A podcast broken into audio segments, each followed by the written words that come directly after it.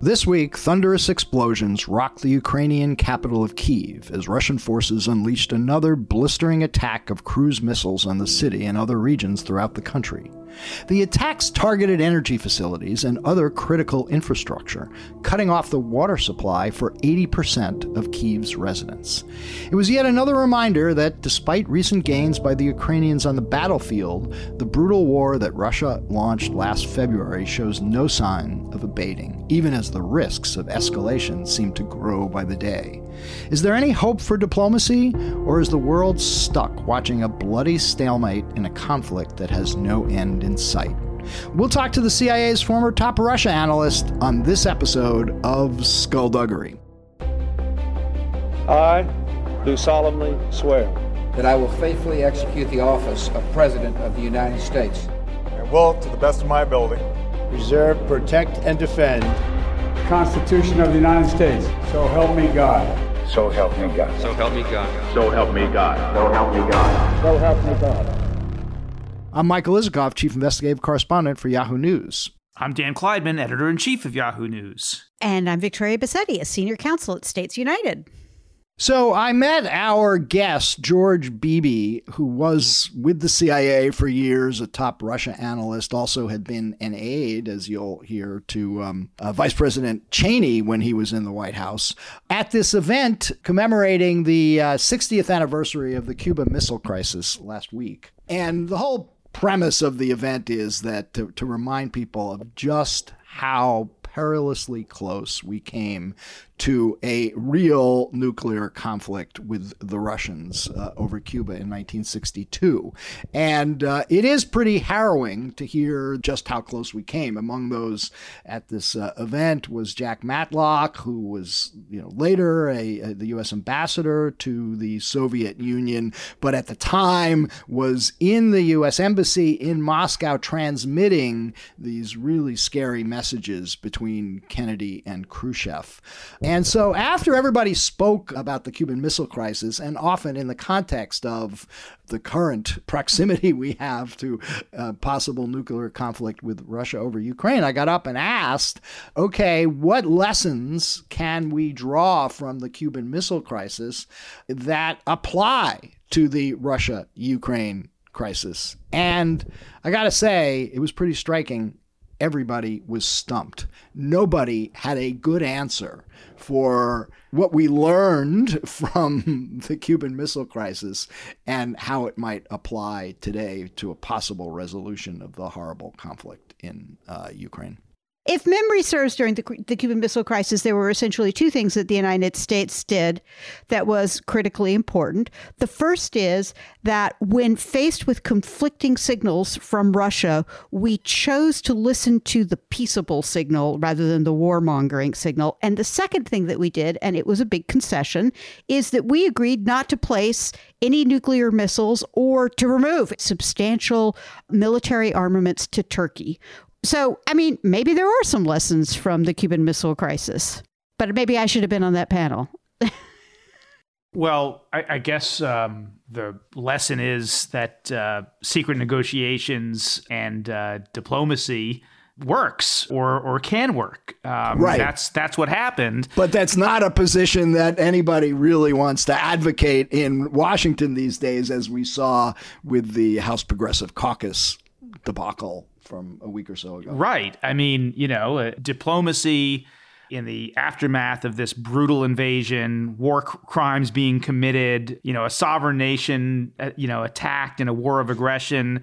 Talking about diplomacy is is a kind of a third rail in our uh, politics uh, these days, and uh, it's pretty rare to see the House Progressive Caucus chastened and uh, retracting uh, their own uh, statement, and that tells you something about how difficult it is to actually talk about uh, diplomacy uh, these days. You know, on the other hand, when you are think about the possibility of things spinning out of control, you know, we've talked about this before on the podcast. In some ways, situation with Putin may be more dangerous than it was uh, with the Soviets because at least during the Cold War, you had these two systems that were in conflict, but they were systems. You know, it was not at, you know, we, the dangers were not just the whim of you know the Soviet leader. I mean, they had to work within the Politburo, and uh, and here you have Putin, who's extremely isolated and um, has a very small group of advisors. And so it's a very, very tough uh, situation. I don't know what we what you do. I don't know what the lessons are. After all You're sort of like what what everybody, where everybody ended up at this Cuban Missile Crisis event. Yeah. On the other hand, the, the question that's impossible to answer is maybe we are having back channel negotiations with the Russians right now. I mean, who's to say that we aren't actually negotiating or talking with Russia right now? I think what we've established is we can't talk about whether or not we're negotiating with Russia, but we're not saying that we don't. And and Mike, I suppose that's just basically a challenge to you as an investigative journalism journalist to to go, well, to go figure to go figure I mean, this look, one out. You know, there there there are some talks. Um, uh, didn't uh, Austin, the defense secretary, recently have uh, some talks with the uh, the new Russian defense minister? So on some level, there's some some sort of uh, communication going on. But but look, when Biden calls Putin a war criminal, it's hard to reconcile that kind of rhetoric with the idea that there's some kind of back channel discussions well going on. Well, speaking of back um, i fully expect that the cia director uh, bill burns who we've had on this podcast and who was before he um, was cia director before he was yes. cia director and who and who was ambassador to uh, Moscow and who met with uh, Putin, knows him personally, uh, and by the way, wrote a memoir called back channel because right. he led the back channel discussions with Iran that led to uh, the Iranian nuclear uh, agreement. I would be surprised if uh, Bill Burns and the CIA didn't have some back channel to the Russians and those conversations uh, weren't weren't taking place. It would be diplomatic malpractice not to because of the need to prevent some miscalculation because there wasn't communication, things spinning out of control, that could lead to a, a nuclear conflict. But the question is, how far can that uh, back channel go, and what do we have to offer the Russians, and uh, what are what are the Ukrainians uh, willing to to offer the Russians at a time, by the way, when they are, I think, feel justifiably like they are on the offensive. They are they are winning this uh, this conflict, and they would like to see every last Russian expelled from their territory. That's their position. No, I get that, and you know, look, uh, so much of this is sort of hostage to what's going on on the battlefield, right? I mean, the uh, House Progressive Caucus letter calling for diplomacy was originally written, I think, back in June and members signed on over you know the following weeks. But then what happened over the summer? The ukrainians made some really dramatic gains in the south right? And it suddenly looked like the ukrainians maybe could prevail. And so of course you know everybody a lot of people signed the letter you know immediately uh, took their names off and didn't want to have anything to do with it but you look at, you know, that was sort of the way the, the things looked last week. You know, this week you see the Russians stepping up, you know, the this bombardment of Ukrainian cities and, you know, destroying the critical infrastructure. Uh, the Ukrainians are telling their people who have left Ukraine, don't come back. We may not have water or power for you during uh, the winter months. And, um, you know, one gets, see sees a, a, somewhat bleaker picture, or at least as it looks to me anyway, like we're talking about a prolonged stalemate in which a lot of people lose their lives, a lot of people and and more destruction is leveled on the country. And that doesn't seem I guess where I come down is I don't see a clear coherent strategy for how this for on the U.S. part for ending the war. It doesn't, it, you know, we're not giving the Ukrainians, we're giving them a lot, but we're not giving them everything they're asking for. Meanwhile, the Iranians, we now learn, are giving are, are going to be selling these surface missiles, uh, uh, ballistic missiles, to uh, the Russians that they can use against the Ukrainians. You know how how does this end? I I don't see it. I mean, as you well know, the first rule of politics, which presumably is also the first rule of diplomacy, is to always uh, give your opponent a graceful way out. And it's uh, kind of rather difficult to figure out exactly what anyone can or is willing to give Putin at this stage of the game. Certainly, the Ukrainians don't seem to be willing to give him anything. And that's probably the most important fact in this matter of anything. Uh, the only things that the United States could potentially give have to do with NATO membership uh, from Ukraine or the sanctions regime that we've currently got in place. But it's it's kind of pretty thin gruel for diplomacy at this stage of the game. Excellent point. Uh, and we've got a really great guest uh, to discuss this uh, George Beebe, former top Russia analyst for the CIA. So let's get to it.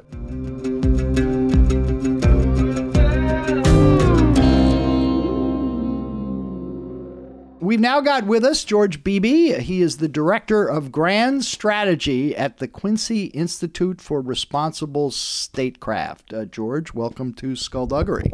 Thank you very much and a lot we want to talk to you about, but I want to start out. We had a, a fascinating conversation uh, last week at this uh, event commemorating the anniversary of the Cuban Missile Crisis. And I was uh, really struck uh, both by your perspective on the events in Ukraine, but particularly in light of your background. So, start out by just telling us who you are, who you worked for and how some of your past associations fit in with your current, somewhat dovish position on the war in Ukraine. Well, um, I started out at uh, the Central Intelligence Agency back in 1986 when there was a Soviet Union, when uh, Mikhail Gorbachev was General Secretary of the Communist Party of the Soviet Union. And we were trying to figure out in the US government who this character uh, Gorbachev really is. And there were debates raging at the time as to whether he was a, a genuine reformer or yet another in a long line of uh, Soviet apparatchiki. Um, and then uh, over the course of my career in the U.S. government, of course, uh, I watched the uh, the Soviet Union go away, the uh, Berlin Wall fall, the Warsaw Pact dissolve, and uh, the efforts at uh, uh, liberal democratic market reforms inside Russia during the 1990s. I did some rotations to the State Department, uh, including to our mission uh, in Vienna, Austria, to the Organization for Security and Cooperation in Europe, where I was involved in trying to uh, to monitor and encourage resolution of uh, some of the so-called frozen conflicts in the former Soviet Union in Nagorno-Karabakh, in Georgia, in Moldova. I uh, then spent a couple of years on Vice President Dick Cheney's staff as his advisor on Russia and the former Soviet Union. This was a period of time when uh, US Russian relations were much different, I'll say, uh, in an understated way, than they are today. Uh, there was uh, this was the post 9 11 period when many people in Moscow and many people in Washington believed that uh, the United States and Russia had a shared interest in fighting against international terrorism. Uh, and we were working to build what we called a strategic partnership at the time that was uh, focused primarily on counterterrorism. And I then uh, went back to CIA and uh, became the head of uh, CIA's Russia Analysis Division. So I'll leave it at that for my, my government. You worked for Cheney at the White House. We all associate with, you know, Dick Cheney with being the uber hawk on foreign policy issues. And at the Quincy Institute, you have been advocating for diplomacy as a way to end the Ukraine conflict. So I guess that's the uh, the tension I was referring to, and if you can perhaps address how that part of your background meshes with your current position or not. well, um, yes, I, I do believe that uh, this war uh, needs to end, that it, it uh, does not serve America's interests for this war to continue, that the dangers of a direct military conflict between the United States and Russia are significant. And the sooner we can find a way to marry our military support for Ukraine, which I do think is necessary under these circumstances, with a diplomatic track that can uh, bring this war to a conclusion that certainly preserves Ukraine's independence and sovereignty, but also avoids the uh, disaster scenario, if you want to call it that, of a direct US Russian military conflict. I don't think you can serve both of those interests without uh, a diplomatic track of some kind going on. Uh, we're not going to fight our way to a situation where Ukraine wins everything it wants no diplomatic accord is necessary in all of this, and Russia goes home chastened and does not uh, cause any further problems. So we're going to have to, I think, bring together military support for Ukraine with a diplomatic track if we're going to find our way out of this situation. Just to complete the circle, does your former boss, Dick Cheney, share your perspective on this? Well, I haven't talked to him about this, uh, but I would I'd be surprised if he did. The reason so being, would I. yeah, I think it's fairly clear uh, that there are significant differences of opinion within the Republican Party about how to handle this. Not dissimilar to the kind of debates that went on in the 1950s under Dwight Eisenhower, when there was a fairly significant rollback faction within the Republican Party that believed that uh, we should not be conceding any territory in Eastern Europe to Soviet domination or, or rule, and that we needed to be working to push back communism, not just there, but all over the world. And uh, arrayed against that was another faction in the Republican Party that believed that that kind of course was actually quite dangerous, that it risked direct war with the Soviet Union, and it would almost inevitably be a nuclear war under those circumstances. Uh, and if you recall, Eisenhower sponsored at that time what he called the Solarium Project, where he put together different groups of people to argue for different uh, courses of action. And in fact, uh, the rollback people lost. The detente people, if you want to call it that, prevailed. But those divisions within the Republican Party continued throughout the 60s, 70s, and 80s to varying degrees. And I, I think Cheney was quite uh, closely associated with uh, what I would call the rollback faction of the GOP. Uh, he had great concerns about detente. This uh, played out during the Ford administration in the 1970s, certainly. And my guess is that he would be with the Republican hawks today. So, George, we should explore what some of these diplomatic tracks could look like. But before we get to that, you know, as you know, the Biden administration's firm policy right now is that the United States and the West should allow uh, Ukraine to determine its own destiny. It isn't up to the United States to try to push them toward some kind of diplomatic uh, resolution. And at least reading the accounts of from Ukraine, uh, you know, the, the, Ukrainians seem fairly defiant. I saw a quote in the New York Times this morning, uh, Ukrainian, in response to some of these uh, latest attacks by the Russians on Ukrainian infrastructure, water supplies, you know, he said, however bad as this winter will be, it will never be as bad as living under Russia. So if the goal here is diplomacy, but the Ukrainians aren't interested in diplomacy or compromise, what is your suggestion for how to get the Ukrainians there, and why should we believe that that would happen?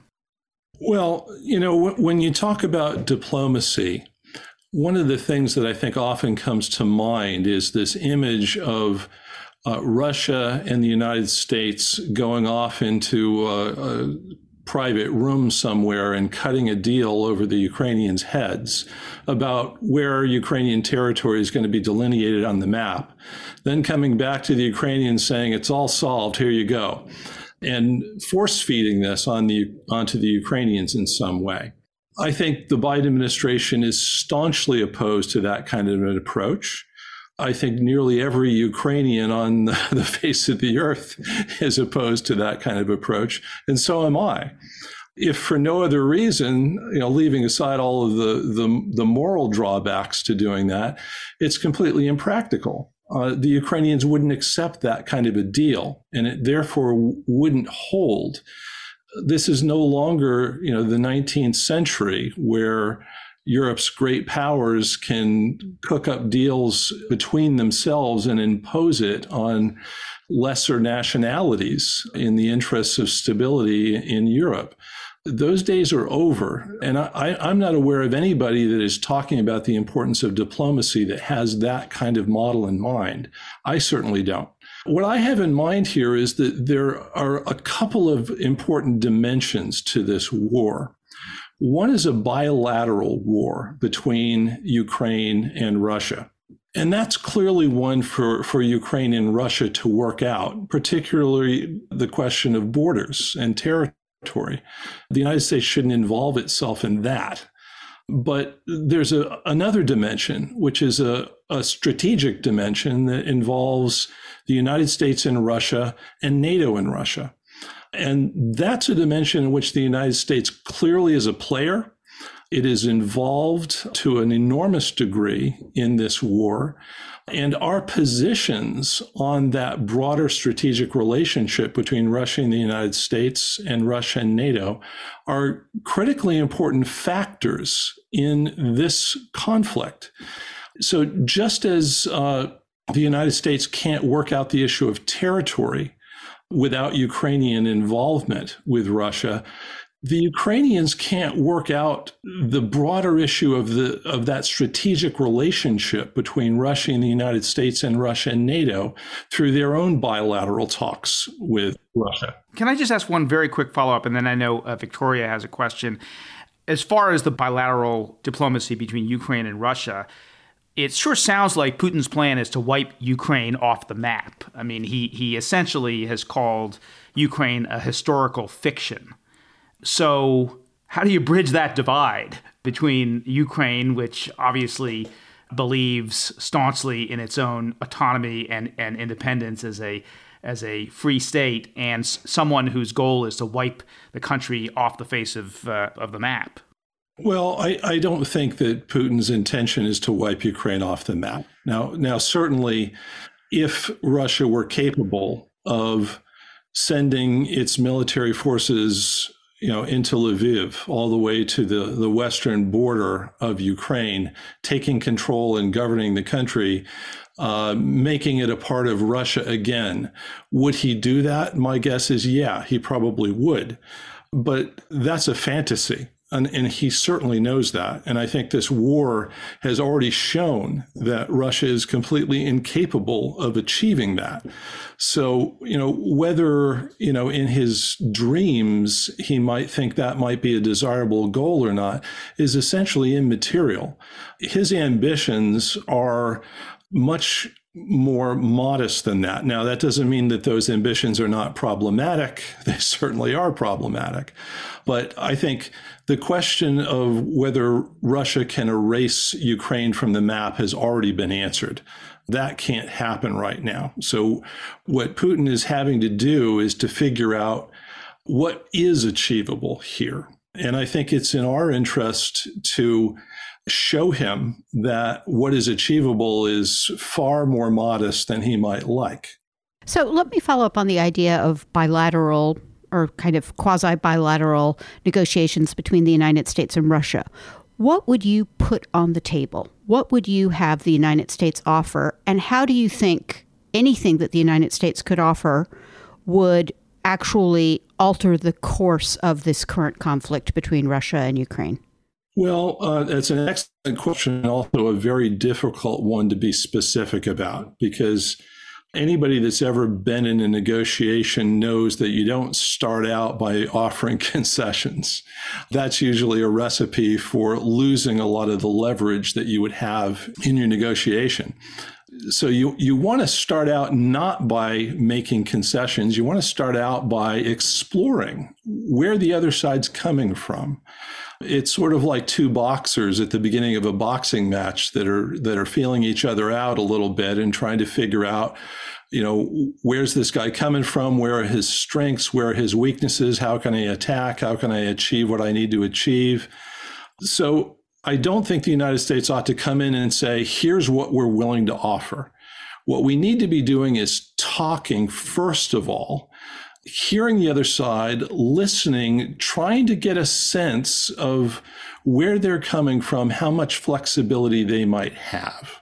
That's first. Let me just punch in on this for a second to use the boxing analogy for a second. It doesn't feel like we're really in the dark about what Putin wants or where he's coming from. It kind of feels like we know that already, don't you think? No, I don't think so. I think we know certain things that he wants, but what you really need to figure out is what's his minimally acceptable demand here? Where is that point on one line of which he might agree to something on the other side of which he'll he'll use nuclear weapons to achieve it because it it's a core fundamental existential demand from his point of view. And i don't think we really know where that is right now. Would he be willing to retreat to pre February 24th line of control in the Donbass, for example, as part of an agreement, depending on what he might be able to get if Ukraine were to recognize Crimea as a part of Russia, and I'm not arguing that they should necessarily, but but you know, let's just hypothetically say if they were, what would that be worth to Putin in terms of what he'd be willing to concede in return for that? Uh, if the United States were to say, "Look, we're we're willing to acknowledge reality here, and the reality is that uh, Ukraine's not going to be part of NATO uh, in our lifetimes," if we were to to uh, to put that on paper in some form, what would that in turn? What what would Putin be willing to concede in return for that kind of situation? These are things that we don't know at this point, and you can't know outside the context of of direct discussions. Well, let me let me just do one last follow up question on this, and then I, I, can see that Mike really wants to jump in. But you seem to be presupposing, and I think many Americans might be surprised that Putin is a good faith and reliable counterparty in the negotiations. And I think many Americans, possibly more than just Americans, would tend to believe that he is not a good faith counterparty, that if you give him an inch, he'll take a mile, and that you can't trust his word on these sort of things. I'm really tossing that over to you to say sure. why you think why you think even negotiating with him is something that we can, you know, have faith in. Well, a, a couple of comments on this going back to the Cold War era, there was a strain of argument in the United States that that ran from the 1940s through you know 1991 that you can't trust the soviet leaders. You know they lie they don't adhere to their sides of bargains. You know arms control with them is a futile endeavor because they cheat they can't be trusted. And you heard this consistently, even during the Cuban Missile Crisis, by the way, to get back to where where Mike began this uh, this interview, the the event that he and I attended about that history. Uh, there were a lot of Americans at the time that argued, you know, you can't trust Khrushchev, you can't trust the Soviets. Our only option really is military attack to remove those missiles from Cuba don't succumb to the temptation to try to cut some sort of deal. And I have to say that the, you know, from my perspective, the history of the Cold War indicated that in fact we could count on the Soviets. You know, you don't trust them as honest, you know, good faith people, but you can trust them to live up to their own self interests in all this. Can I ask just one very quick follow up to that? Sorry, Mike. But since you're a student of history and you're talking about history, it just made me think that American foreign policy thinkers and, and, and decision makers uh, for generations, their views were shaped by what they saw close up, talking about Munich 1938 and uh, fears of appeasement. And, you know, I think there are people today, uh, maybe yourself included, who who think that in some ways we overlearned that lesson, and we're seeing that play out right now. I wonder how you think about the historical forces that shaped your worldview. You talked at the beginning of this podcast about starting at the CIA when we were trying to figure out who this guy Gorbachev was. and whether he was truly a reformist. You saw what happened. You the the Berlin Wall fell more or less before your own eyes. How how um, has that shaped your view of the situation we're in right now? And is there any? Do you ever think, well, maybe there's a danger of overlearning that lesson? Well, I think there's always a danger of overlearning lessons. Uh, and we, we do need to be very cautious about uh, drawing conclusions on these things. Uh, history can be abused in many different directions. You can draw upon whatever particular analogy you think is uh, most supportive of a course of action that you already believe is the right one. And yeah, I do believe that uh, the notion that uh, diplomacy with the Russians is tantamount to appeasement, that you know we need to make sure we don't repeat Munich or Yalta for that matter here. Um, I think that's a very powerful belief right now. I think it is it is driving our approach to this situation, and I think we need to be very careful about that. But to your point, what happened during the course of my career and I, I saw a lot of things happen that were surprises. Um, and surprise in the intelligence business is not usually a good thing. you know, the CIA was created to minimize the chances of a Pearl Harbor like surprise. Our fundamental mission has been one of warning. Um, and so, uh, with that in mind, the number of times in the course of my career that our expert class, and I'm, I'm using that term advisedly uh, because um, it wasn't just the intelligence community that got surprised by a lot of things. I think the expert class writ large uh, in the United States and West got surprised by a lot of things. That told me that we need to be very careful about asking ourselves what assumptions are underpinning the judgments that we're coming to. Are there alternative ways of understanding the dynamics of the events that we're looking at right now? Asking ourselves, how can we be surprised? And looking at conventional wisdom and looking at our own judgments with a skeptical eye. Uh, I think that's healthy to do. I think the alternative to that is that you do get surprised and you also miss opportunities that might be there that you could take advantage of. And so I think an awful lot of that has, has in fact been happening over the past 30 years, you know, not just since February 24th. Um, and it should ca- cause all of us, I think, to ask ourselves what key assumptions are we operating under here that we need to look at critically? So I was struck by you were talking about the need to um, uh, listen to the other side, to engage them in a, in a dialogue. Since we've been talking about Cold War history, of course, that was an argument one tended to hear from the left from uh, many of the people on the left uh, uh, associated with the Democratic Party would argue along those lines. So we recently had this experience of the House Progressive Caucus sort of taking up some of those uh, positions in this letter they sent to the White House urging the president to adopt a new strategy for Ukraine that emphasized diplomacy. No sooner did it get released that then um, all the many of the signers walked away from the letter and withdrew it. Now I know the Quincy Institute, I believe, had seen an advance copy of that letter uh, before it went out.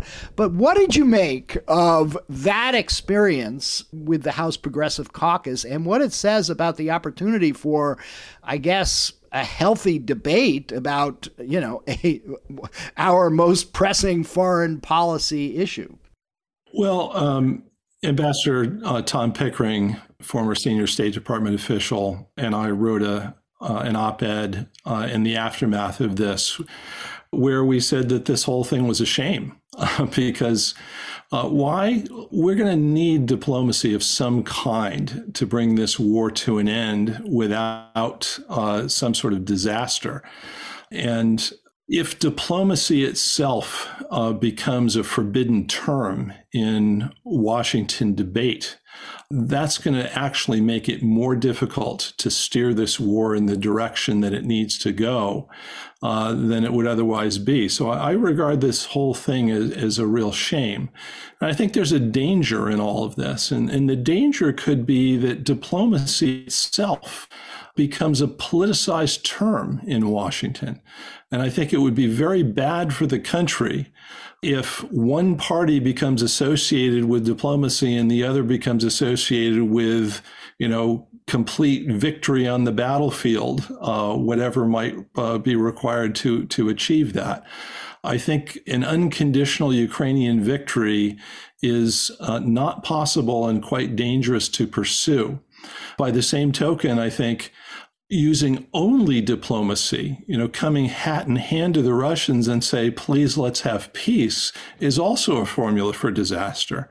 I think we have to bring military force together with diplomatic engagement in a complementary way that can bring this war to a close and achieve all of our critical interests in all of this.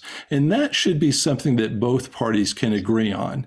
You can debate over the relative mix of things, but I don't think we should uh, be in a situation where one party is for all war and the other party is for all diplomacy. And that was never the case during the Cold War there was a broad bipartisan consensus around our containment strategy. There were debates about the mix of things within there, the tactical positions that the United States might take.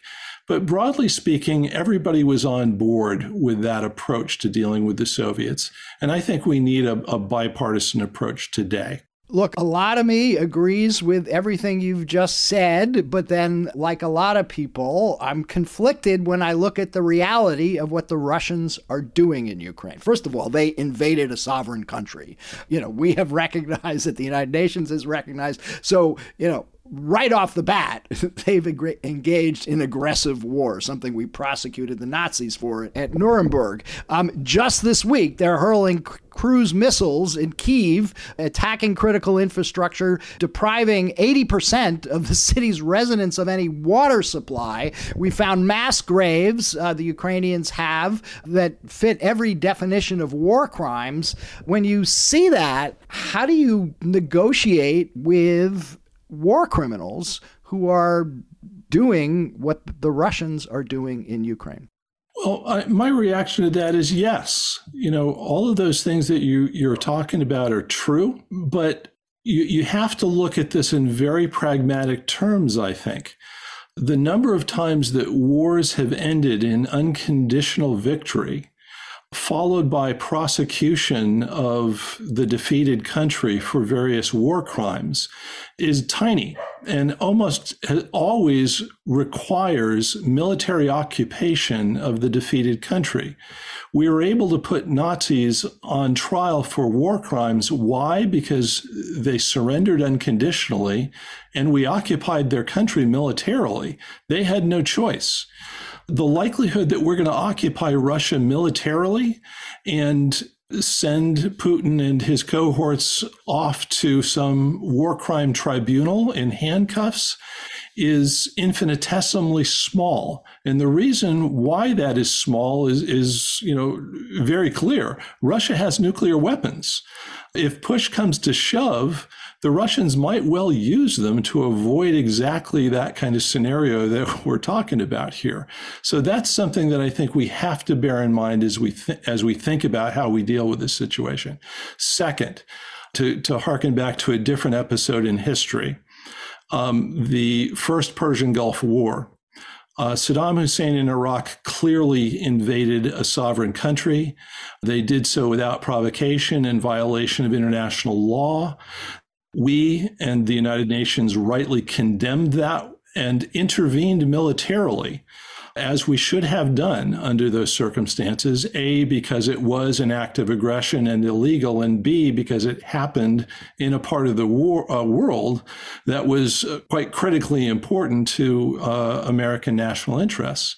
Now, we expelled uh, Saddam's forces from Kuwait, but we then faced an interesting question should the United States pursue the fleeing Iraqi military into Baghdad depose Saddam from power and make sure that he was in no condition or Iraq in no condition to undertake that kind of aggression again. Now, there was a debate within the US government at the time over whether to do this or not.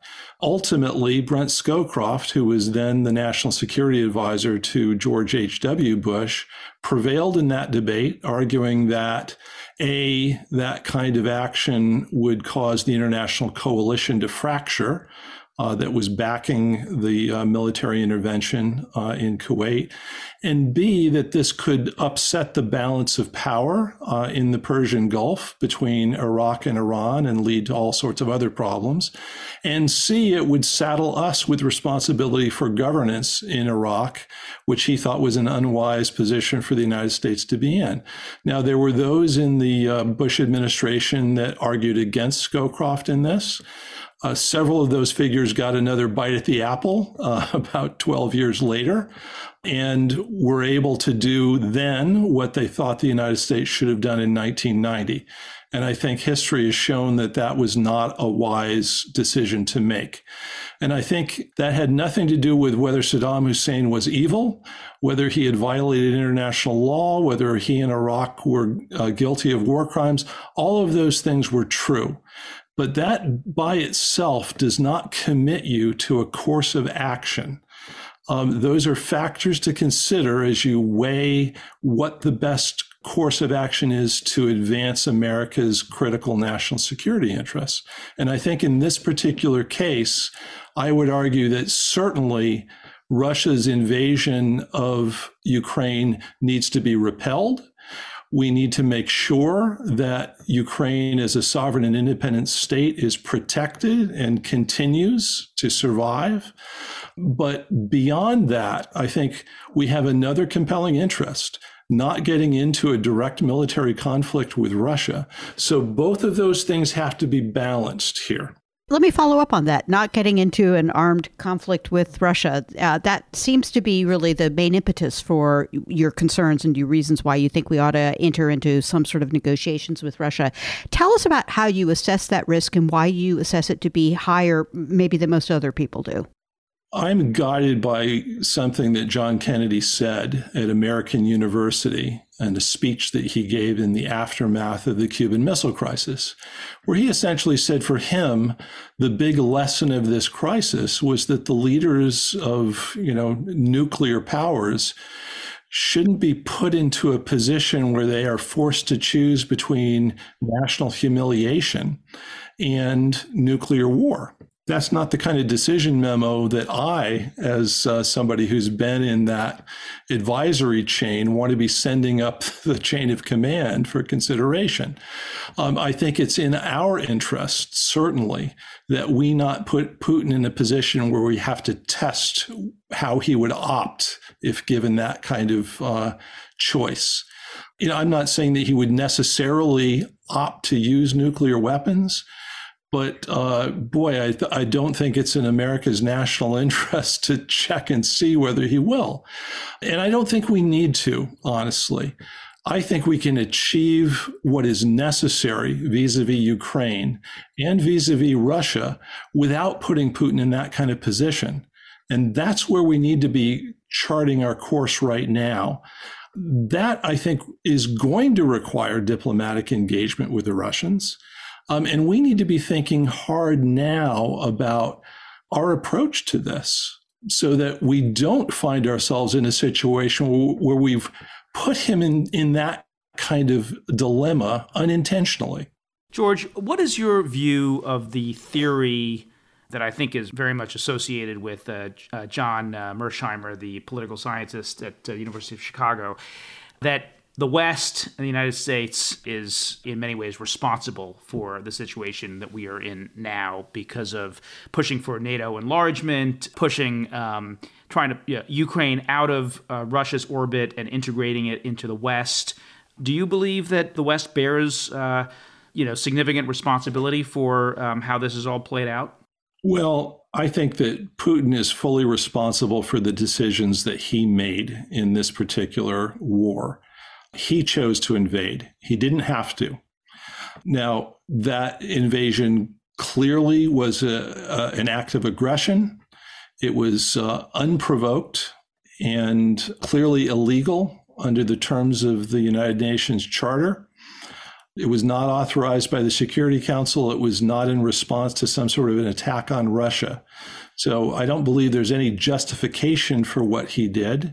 And it's easy to imagine that a different Russian leader would have handled the situation differently. But that doesn't mean that I think the United States handled this situation leading up to the war well. I do think that we could have and should have handled it in a different way. I do believe that the war was avoidable. That doesn't mean that I blame the United States for this. The, the, I think this war is fully on Putin's shoulders. But uh, I do think that uh, this was avoidable and that we, we could have handled this differently. Just as an example, you know, we've been talking to the Russians about the European security situation since the, you know, late 1980s, you know, first with the Soviet Union over the reunification of, of Germany and what would happen to the NATO alliance if Germany were to reunite at the time. And we've we've been talking to them throughout the 1990s and 2000s, you know, all the way up to the present day. And we've had a situation evolve over this time in which the European security order has essentially left Russia out. And I don't think that's a healthy situation. Uh, a situation where the Russians feel that they're on the outside looking in actually incentivizes them to try to undermine the people that are on the inside. Um, and I don't think that was a wise situation for us to allow to occur. I think is very much in the United States' interest for the Russians to be inside with incentives to help stabilize the situation rather than destabilize the situation. So that's that's not blaming the United States for the war, but uh, you know I think it's also an acknowledgement that this situation has been building for a long time, and and I think both sides actually badly mishandled it.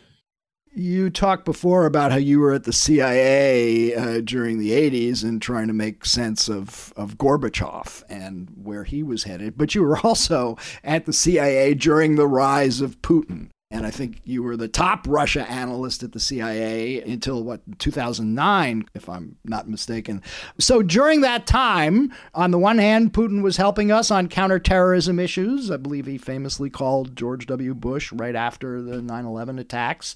But he was also leveling Grozny, assassinating political dissidents, including one in London, Litvinenko, invading Georgia Tell us what you made of Putin while you were at the CIA. What's your assessment of how, in particular, how far he was prepared to go?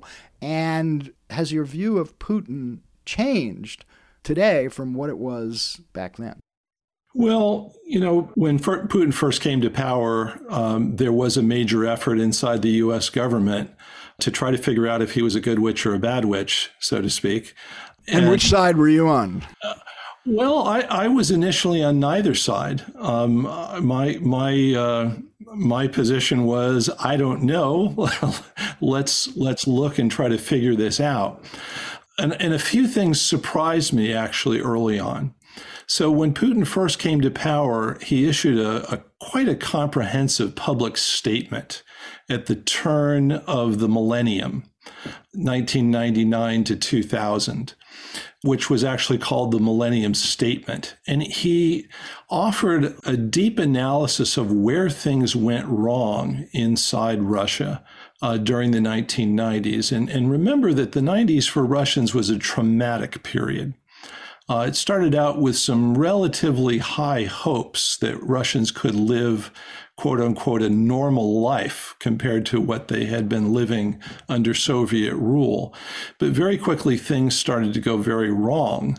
And, uh, you know, people lost their life savings overnight due to the effects of uh, inflation and you know the country itself dissolved which you know in and of itself is a is a traumatic psychological event 25 million Russians who had been living outside the confines of the Soviet Socialist Republic of, of Russia suddenly found themselves in independent countries in which Russians were minorities, um, which also posed a whole bunch of problems. And over the course of this time, the Russians, as they saw their their economy, you know, collapse, their uh, life expectancy plunged to 57 years for Russian males at one point.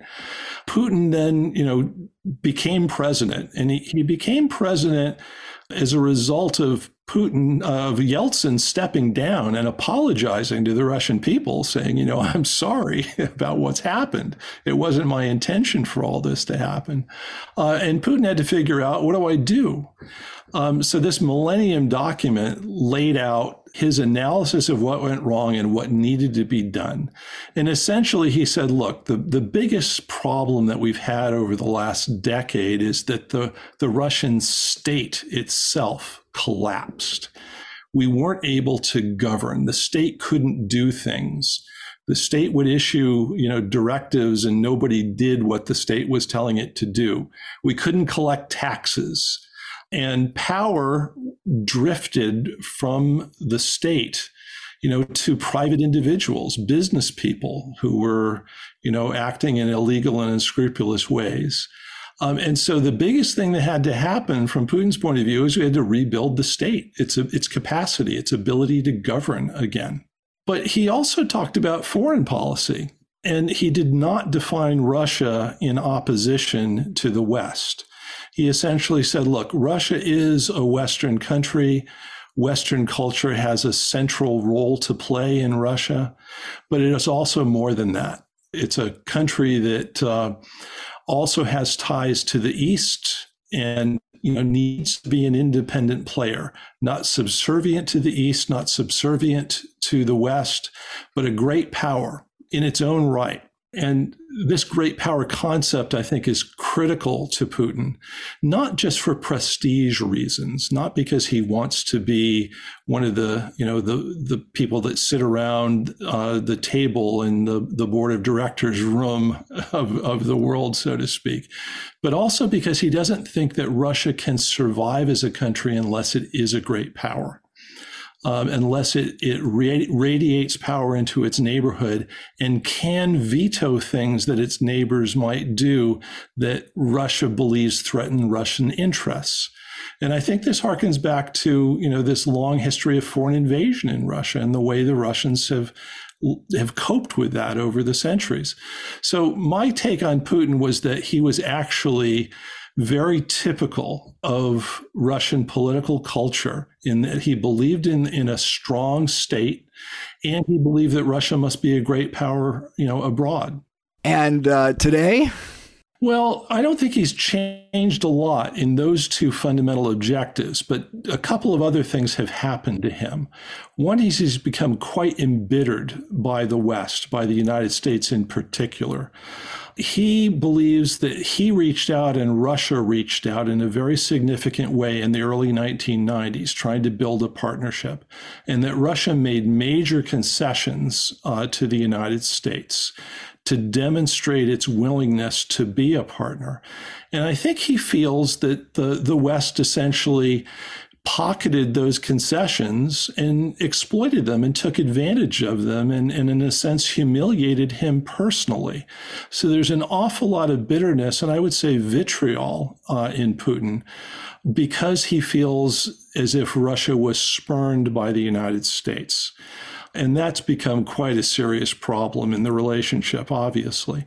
But the other thing that I think has happened is that he's become much more isolated within his own circle of advisors. And part of the reason for that is that he's been in power for so long. He's d- seen so many things. He's so deeply familiar with all of these issues. He knows more about them than, than any of his advisors.